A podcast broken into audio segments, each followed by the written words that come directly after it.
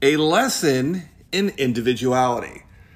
One of the things I like about teaching on my own is myself as a sole proprietor, I really have a clean slate and a lot of freedom about the curriculum that I can teach. One of the struggles with working at a club or a private club or a country club is you have to deal with a lot of personalities, and that individual freedom is sometimes difficult to navigate.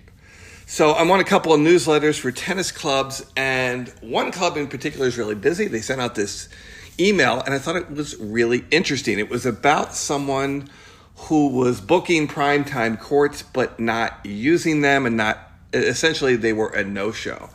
And I know the director, they're new in the position. They're trying to, to dot all their I's and cross all their T's. And they sent out the following email Good morning. It's very important to cancel your reservation as soon as you know you are unable to play. It's unfair to the other residents who would have liked to have a court at the same time and reservation. So they go on to say there's a three strike rule. Then, about an hour later, after the uh, offender, I guess, got a chance to read the email and got even more offended, another email went out and said, Hello. The email that was just sent out about the no show rules was a generic email to the whole community and just a quick reminder of our policy. And you can see, without knowing all the details here, you can kind of tell what happened. The person didn't really appreciate it being outed in front of the whole entire community, even though he or her name wasn't revealed, but apparently everybody probably knows who this is uh, at the club. And the reality is, there that person probably just needed a little one to one chat just so they could be understood and heard, and so the director could do as well. And I know when I'm teaching tennis, I, I, I especially run into this at private clubs because you really have to kind of calmly process things, and really think about what you're going to do before you speak. So it's actually really good for me as an instructor to have kind of that oversight committee. So when I speak, I'll speak more efficiently and more thoughtfully.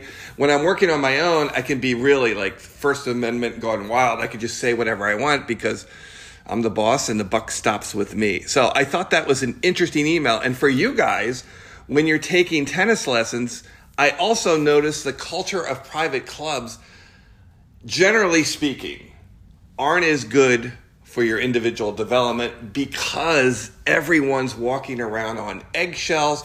Nobody wants to offend anybody. So when you get to this critical juncture of trying to help someone, typically you'll just gloss over it with some toxic positivity rather than speaking freely and confidently in what the player needs and telling them directly. Last year at this time, the Laver Cup was probably the most anticipated event of the year because it marked the retirement of Roger Federer. At that time, a year ago, he was going to play doubles with Rafael Nadal. Novak Djokovic was already playing. Andy Murray was playing.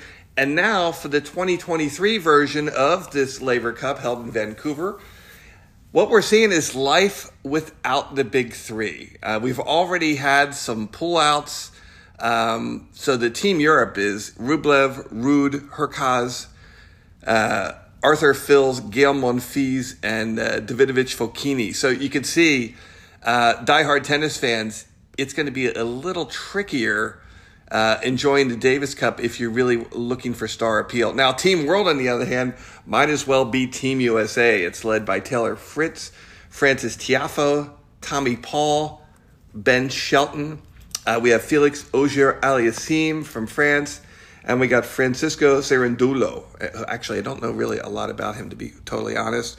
Uh, alternates are Christopher Eubanks and Milos Raonic. So the good news for the Laver Cup is they pay their prize money and guarantees out on scale according to your ranking.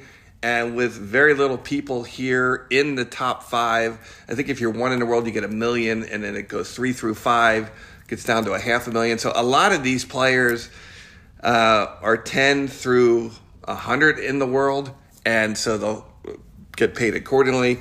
So it'll be interesting to see the paradigm shift here in viewership, attendance, enthusiasm. The Laver Cup does an outstanding job in their branding and presentation. Uh, people love the format. So I think it'll survive. Uh, the tickets are not cheap. It is a great event. It'll be really interesting to see the product. Uh, just looking at the thing, I think Ben Shelton is kind of built for this. He's a bit of a showman with the retirement of Jack Sock. This was like his go to event. He was such a valuable member of Team World who just won their first event last year because he could play singles and doubles. You can kind of plug and play. With this team this year, you don't really have that player. Felix Auger-Aliassime is not playing well, really down year. Ben Shelton's a wild card, but I mean, he was playing terribly up until the U.S. Open run. And of course, we got John McEnroe captaining the Team World and Bjorn Borg on Team Europe. Now, some of the saddest and probably most disturbing news is uh, Simona Halep's uh, doping ban has become solidified. She was provisionally suspended since last fall, and now it's turned it into a four year ban.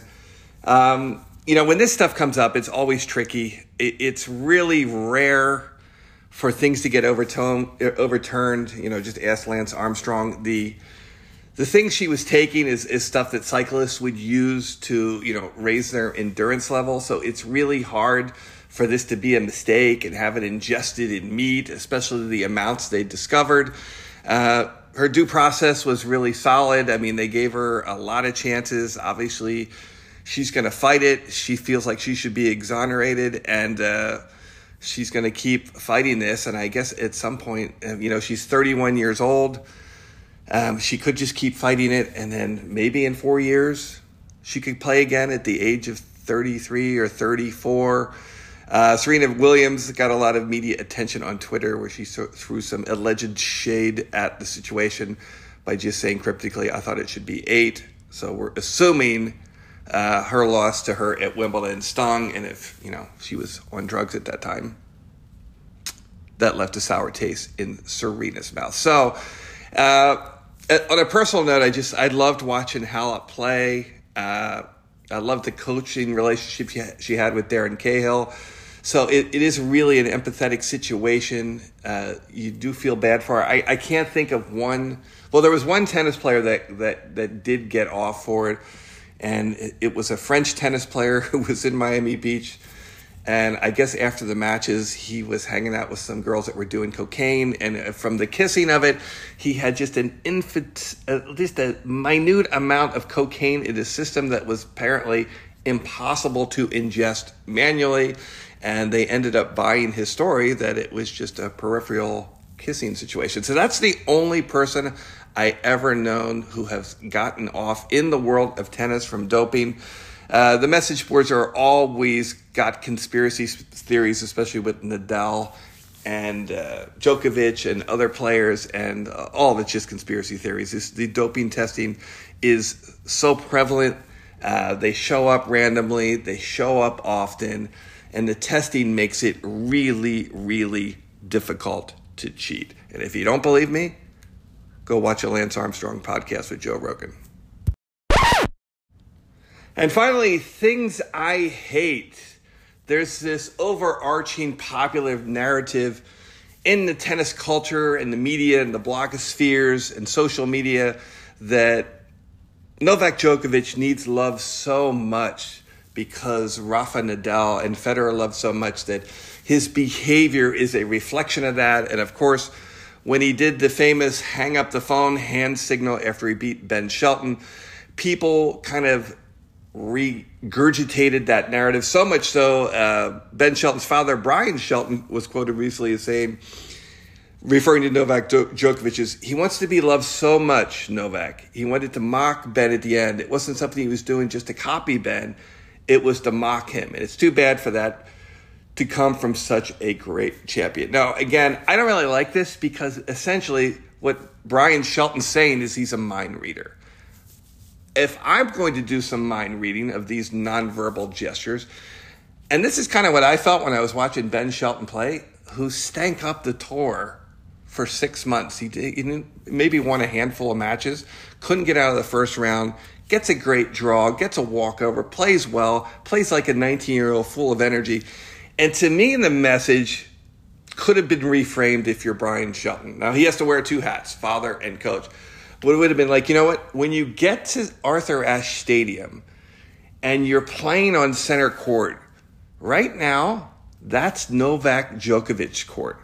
So I'm going to need you to play with respect and calm down and just play and enough of the the gestures and the egging on the crowd. I know you're enjoying yourself, but we got to make sure your shoulders stay strong. We've already got all the tape on there and we need to work on your game and your ground strokes and you have a terrible return of serve. So this was a fun little run. It's going to fund us for the rest of the year, but we got to get back to work and we got to stop psychoanalyzing and mind reading probably the greatest tennis player in the world.